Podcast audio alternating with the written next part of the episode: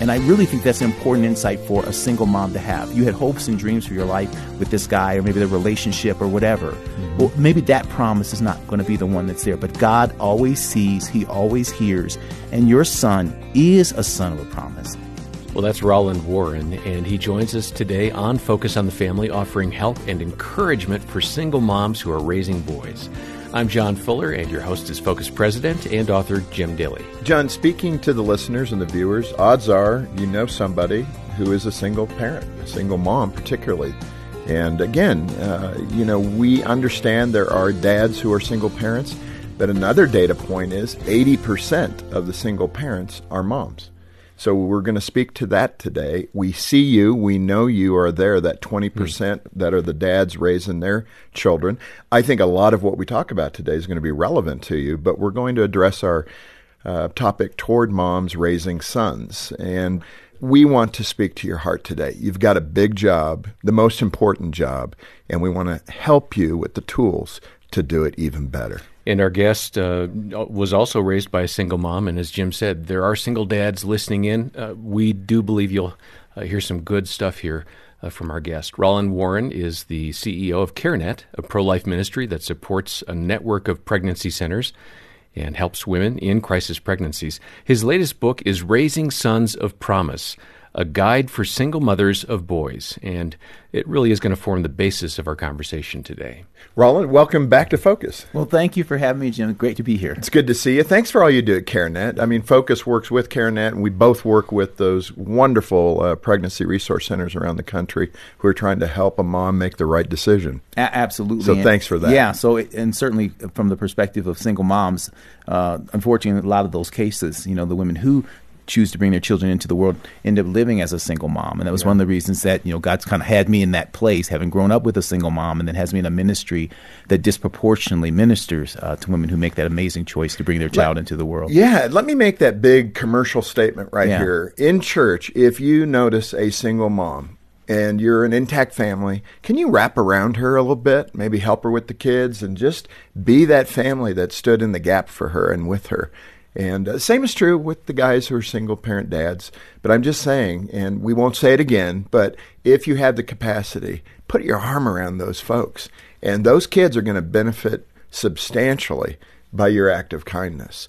Um, let's go to it, uh, Roland. Uh, it's not culturally acceptable to say that a father's absence is difficult, yeah. even though all the data supports that. Man, children do so much better when dad is in the home. And the culture, especially the progressives, want to ignore that. You know, it doesn't matter. Dads don't matter. Moms can do it all. It's not the way God designed it. No, absolutely not. And, and you know, um, I think one of the things that kind of led me down this path, having grown up without a dad in my life, and I, that perspective really is what kind of led me to really think about the role of fathers and how important they are to the well-being of kids, but also given the father absence crisis that you, you talked about a little bit before, the role of single moms that in so many of those cases, you know, a dad may not step into the picture. So if yeah. you're going to break the cycle, certainly we need to reach out and try to engage dads. But the other key is really helping moms raise their boys, not just to be good men, but also to be good husbands and good fathers as well. So and, true. Yeah. You, you, mentioned the need to acknowledge the loss of growing up without a dad. You know, you and I come from the same family type, right? And I, I wonder, I thought of myself, did I ever really do that, acknowledge the loss of growing up without my dad? I, I don't know that I can point to a time. I think it was, it just was. Hmm.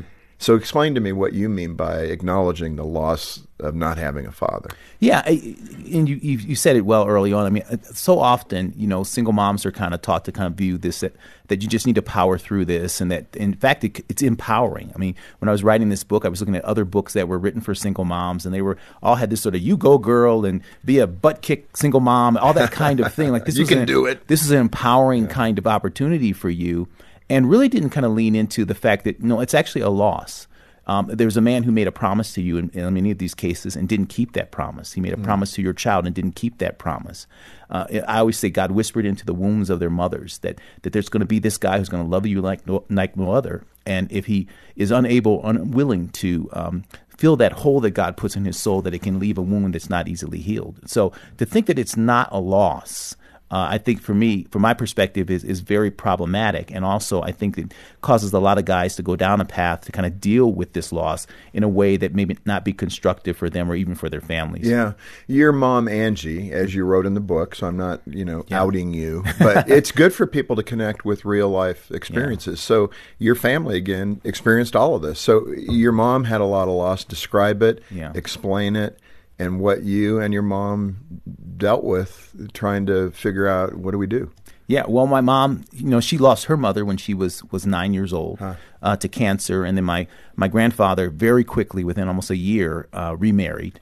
Uh, and uh, you know, so uh, I, just going through and looking at the story, there's the loss of my mom, and then I, at least as I talked to her, it almost felt that she lost her dad too because he was so mm. quick uh, to find a wife. Now she had she was one of, of, of five sisters, so uh, I'm confident that that maybe my grandmother said, "Hey, you need they, these girls need a, a, mom. But my i don't know that my mother really viewed it that way. Uh, she got pregnant when she was 16 17 years old met my dad uh, and uh, they got married uh, very shortly thereafter. And then um, then the relationship began to fray um, after some years, and he wasn't around anymore. So there's that loss. And then when I was uh, eight and my older brother was ten, uh, we were on vacation, and he drowned.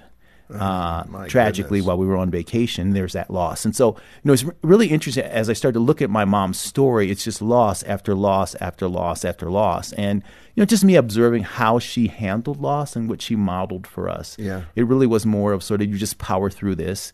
You don't stop. You don't process. You don't grieve.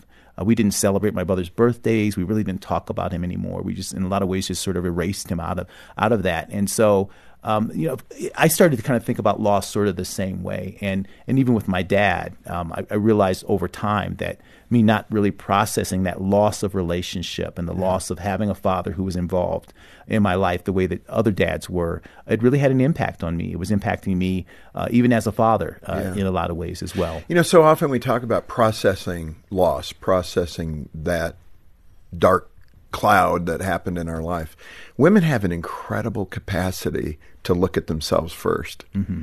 And often that comes with guilt. Yeah. Right? So they're saying, um, what did I do wrong? What was my role in this? I see it in Jean. I mean, she starts really with her own heart. Yeah. I think men tend to start with the other guy. it's the way we're wired. You know, it's yeah. our ego or whatever. It's their fault. They did that. Speak to that with your mom. Did you ever talk about any guilt that she may have felt that she owned the burden of some of the things that were going on? Well, you know, interesting with my mom, I, I, you know, what I saw from from her example for me was, you know, in, in a lot of ways, as it pertained to these kinds of things, she really just kind of shut down.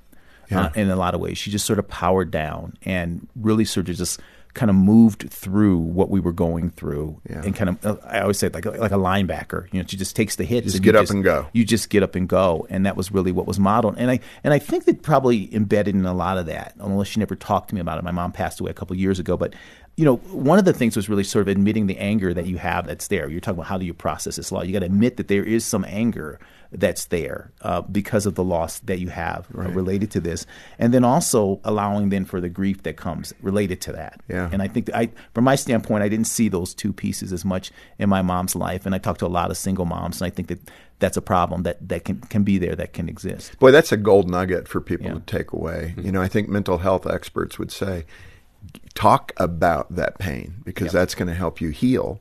And, uh, you know, I think the word is replete with examples of getting things out into the open, into the light, etc. Let me ask you uh, one day you said you decided you'd never let your father's absence hurt you again. Yeah. I get it. I'm connected with you because I am you and you are part of me, right? right, right. So we experienced that. It, I remember talking to my wife about that, and I remember she hit an obstacle that was tough emotionally. And I gave her the line you know, you just got to pick yourself up by your bootstraps and we got to go.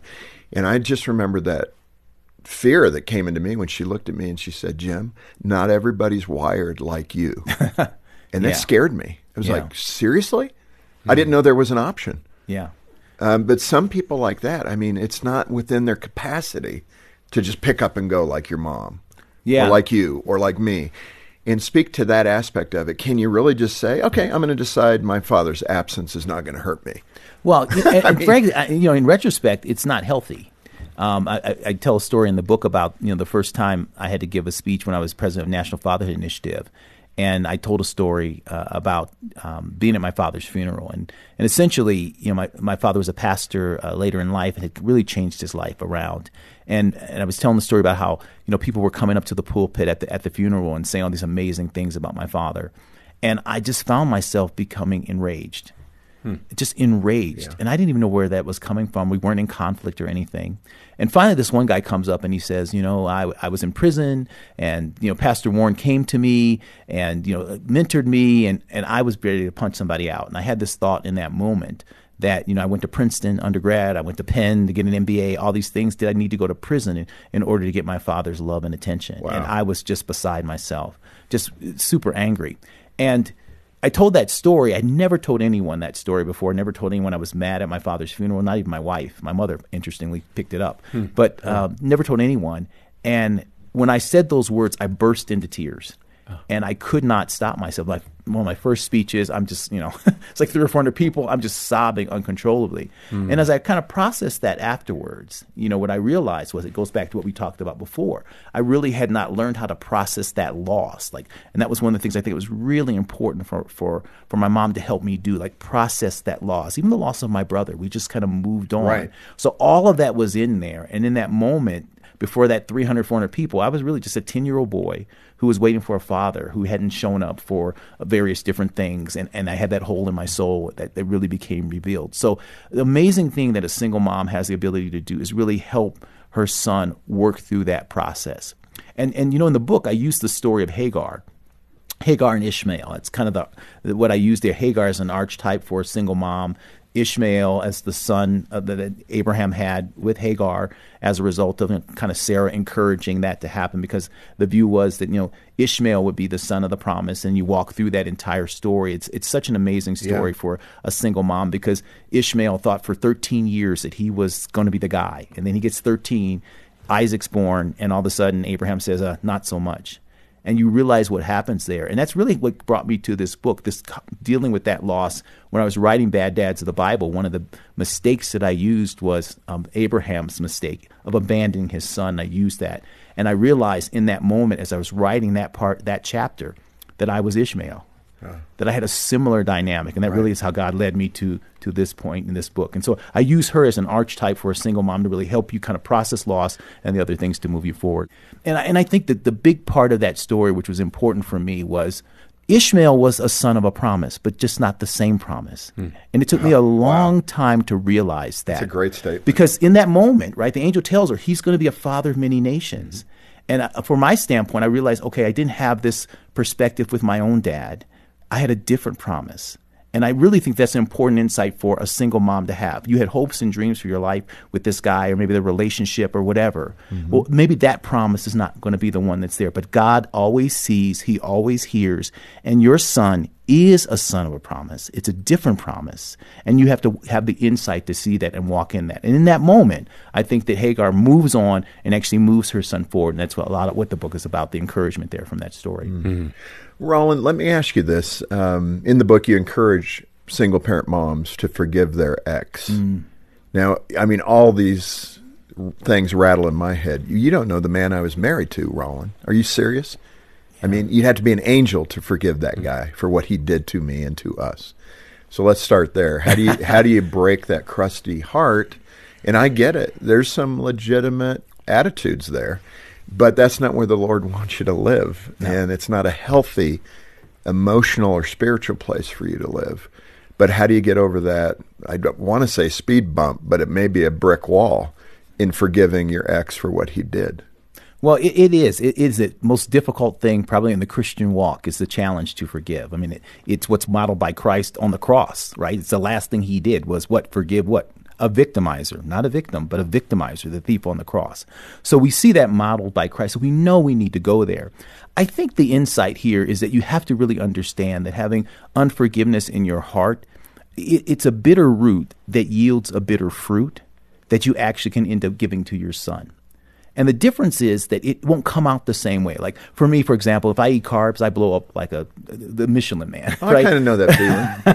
right. But, right? But other folks, if they eat carbs, they do just fine.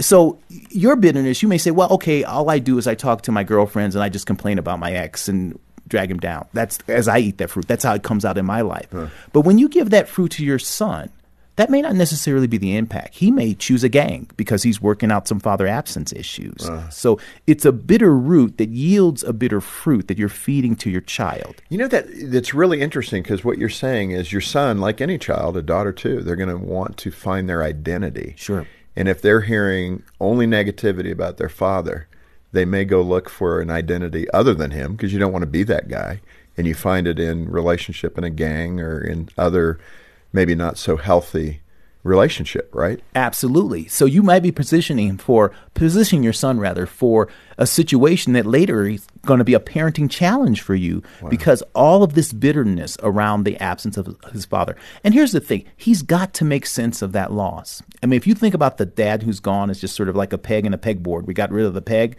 so now we have to deal with him. No, now you have to deal with the hole. I'm thinking of the mom too, who might say, hearing us talk about this, well, then you're just whitewashing his bad behavior. And I think my son, at the right age, even with the right motivation, should know about how bad he was because that was true. Well, certainly, I'm not saying in any way, shape, or form that you shouldn't talk about truth. That's important, but you have to think about like your motives and what kind of truth you give him at what moment, and how you say it, and how you and like how I you just say said it. it. Look, yeah. I, look. The, the, reality is, um, I think one of the things that really helped me that my mom did, she'd never talk my father down. She never did. That's and that great. was so healthy for me. I don't even realize I didn't even realize at the time how healthy that was for me. I look so much like my dad. I'm built like him. And the reality is it's very difficult for a boy to sort of disaggregate the criticism that you're giving to this guy who looks like him you know, walks like him, that kind of a thing, to disaggregate that from his own identity, his own reality. Yeah. So he'll come to a point where he'll see his father for what he truly is. That's not your role. That's God's role to kind of reveal that to him over time. Your role is to help him not have bitterness in his heart mm. uh, that's going to lead to some things that are not going to be God honoring. And I think it's a powerful opportunity that you have as a single mom. And, and what a great goal. Yes. I mean, really, it's a noble goal to do that. And, and, and actually, Frank, it, it, sets you free. I mean, as long as you're bitter towards someone, you're actually their captive. Yeah. That's the reality yeah, so it. true. We've kind of touched on it, but I want to hit it very directly because, again, it's such a good model for people to hear. You talked about your father's absence and how you went about dealing with that. But directly, uh, how did you forgive your dad for what he did? Well, it's an interesting thing. it's a process. Um, that's the one thing I, I love in, in, the book. I talk about this whole framework out of a, another wonderful book about that forgiveness is a dance, and it really is. You take a couple steps forward. Sometimes you take a step back. Something will happen that will remind you of a moment, and you have to kind of take that back uh, to God. It, you know, forgiveness is a you know, it's a living sacrifice. And the challenge with any sacrifice that's living is that I heard a preacher say years ago is that it can keep crawling off the altar, right? So it's not going to be like one and done. I mean, it's just not the way it works in life. But you have to continually be taking that back to God as those issues come up. And when I do that, I'm so much healthier. Mm. Um, it, it, helps me be able to focus more on the good things that my dad brought uh, to the world, to my life and not focus as much on the negative things. In other words, it gives me the perspective to being able to go forward yeah. using my windshield as opposed to my rear view mirror to guide me. I mean, imagine if you're trying to drive and you drive using primarily your rear view mirror. You're going to end up in a lot of ditches and you're not going to be able to go very fast. And, and what forgiveness gives you the ability to do is actually do that. You don't forget what's behind you in that context, right? You still use your rear view mirror. It gives you the ability to gain perspective, if you will. But that's not where you focus. And people who walk in unforgiveness and kind of model that for their kids and encourage that in their children actually cause their children to, to try to move forward in life using their rear view mirror to guide them. And, and you can see how problematic that, that is. So God really wants us to forgive because he wants us to be the sons of promise that he's called us to be. And you're never going to be able to do that if you don't have the ability to forgive. In other words, frame things properly, but also move forward uh, in the promise that God has. And, and I think the other thing, too, is that we've been for- forgiven for so much. And the reality is, if you think about the sternest rebukes in Scripture, it's really about unforgiveness. And I and I really don't want to walk in that. I don't want to have to be judged in that context when I stand before God. And yeah. so I, I think that's an important aspect that any uh, single mom can can bring to her son. Well, and so often, um, you know, the most difficult things the Lord wants us to do are the most difficult things. you know, but again, that gets right back to the heart of God. Yeah. Man, did he have justification to say, "Hey, I'm not going to die on the cross for everybody because I'm not the guilty one"? I mean, think of that. Absolutely. But he laid it all down. And the challenge for us is embracing that as believers in Jesus and saying, okay, Lord, I don't know if I can do mm-hmm. this, but could you empower me to do this? And that's really it. You start climbing the mountain at that point, the mountain of healthiness, yes. spiritually, emotionally. Yes. Um, the cultural messages about strong, independent single moms. I mean, you've been re- reiterating yeah. that your mom's attitude. Yeah. Let's pick ourselves up. Let's go. Let's go it does accomplish the day's tasks and you get through it, but you also describe how that can be dangerous. So let's hit that. Yeah. I, I think because one of the challenges with, with that perspective is that, you know, you can run into a situation where in your parenting model, you don't nurture as much as maybe as you need to. I mean, I always talk about that good parenting. You provide, you nurture, and you guide. And when when you shift into that mode, and this is I think one of the big challenges when you're a single mom, because when you have the dad there, there's two providers, if you will, in, in a context, right? So and women tend to sort of lean into that that nurturing piece, sort of a natural aspect of that, right? And so what happens when you become a single mom, the focus can be so much on provision that the nurturing piece hmm. can be shortchanged. There's no balancing. There's factor. no balance there. And boys, frankly, a lot of times will give you the impression that they don't need nurturing and you see a boy a lot of times when his mother's getting ready to hug him and kiss him, and he's pulling back, mom, like he doesn't need it. I can tell you as a son that probably didn't get a lot of that. Right. He desperately needs that. So you can get very, very focused on just the provision part, which is kind of get this done, get this done. It becomes more task oriented, and so that what ends up happening is that your son may feel more like a contractor, like getting all the tasks done, mm-hmm. as opposed to a, a, family member, if you will. Yeah. So I think there's a real miss if you if you don't kind of stop process and really reflect on the fact that he needs you to provide yes absolutely but he also needs you to nurture him yeah. and the nurturing is so key because the next step that you need to do is guide him and if you don't build that nurturing construct, that relational context with him, then it's going to be very difficult to guide him. So one of the things we talk about in the, in the book is opportunities to nurture, how you can do that with boys, being intentional. And you have so much to do, but those little things that you can do, like even putting notes in his bag saying, I love you, things of that nature uh, is so important. And the other thing I would say about nurturing, uh, to make it easy, is lean into what's important to him. So I was a sports guy. That's all I did. Right. right. That, that was uh, sports, sports, sports, sports. But here's sort of a miss. I mean, my mom really wouldn't come to my games. She didn't talk to me about that. It was such a big part of my oh, life. Oh, you were isolated in it. So all my hopes, my dreams, my my disappointments, all of them were on a football field. Right. And yet, when I came home, there was really no discussion about that because I think, in many ways, she kind of viewed that as well. This is a game that he's playing, as opposed to this is part of a life that he's living. Yeah. So lean into the the things that you know that he's interested in. Those create opportunities for you to nurture him where he is in the things that are important to him. So yeah. whatever that may be. So look for those opportunities. Well, let me let me end here because uh, what I'd like to do is come back uh, tomorrow and pick up the conversation. There's more to cover, but I think for single parent moms listening watching right now, um, let's give them that that hope. Yeah, I mean that as a single mom, uh, God has promises for you. Well, he he does, and, and and that's really when you going back to Hagar again. Her her last words in that passage was, "Where God, it's the God who sees me." And he gave her the name for a son ishmael which is a god who hears. And so you have to continue to walk in that promise that he sees you and he hears you and it's a god who loves you and he wants good for you and he wants you to raise a son of promise and there is a promise for your son. Amen. I think a testimonial uh, comment about that. So my mom died uh, and the day before she died she accepted christ. Wow. And all five of the kids over about a 30 year period have come to know the lord Praise God. So that's a promise we won't be able to share together until we're all there in heaven.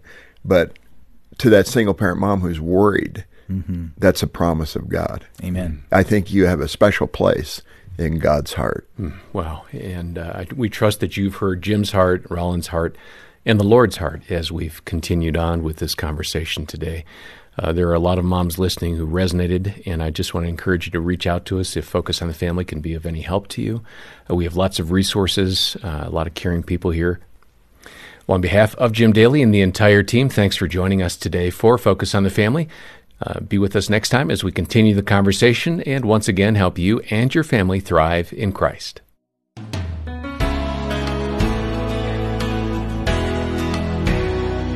I'm glad that Roland emphasized the importance of acknowledging loss and seeking healing. I want to echo what John was saying right at the end and encourage you to reach out to us if Focus on the Family can be of any help to you.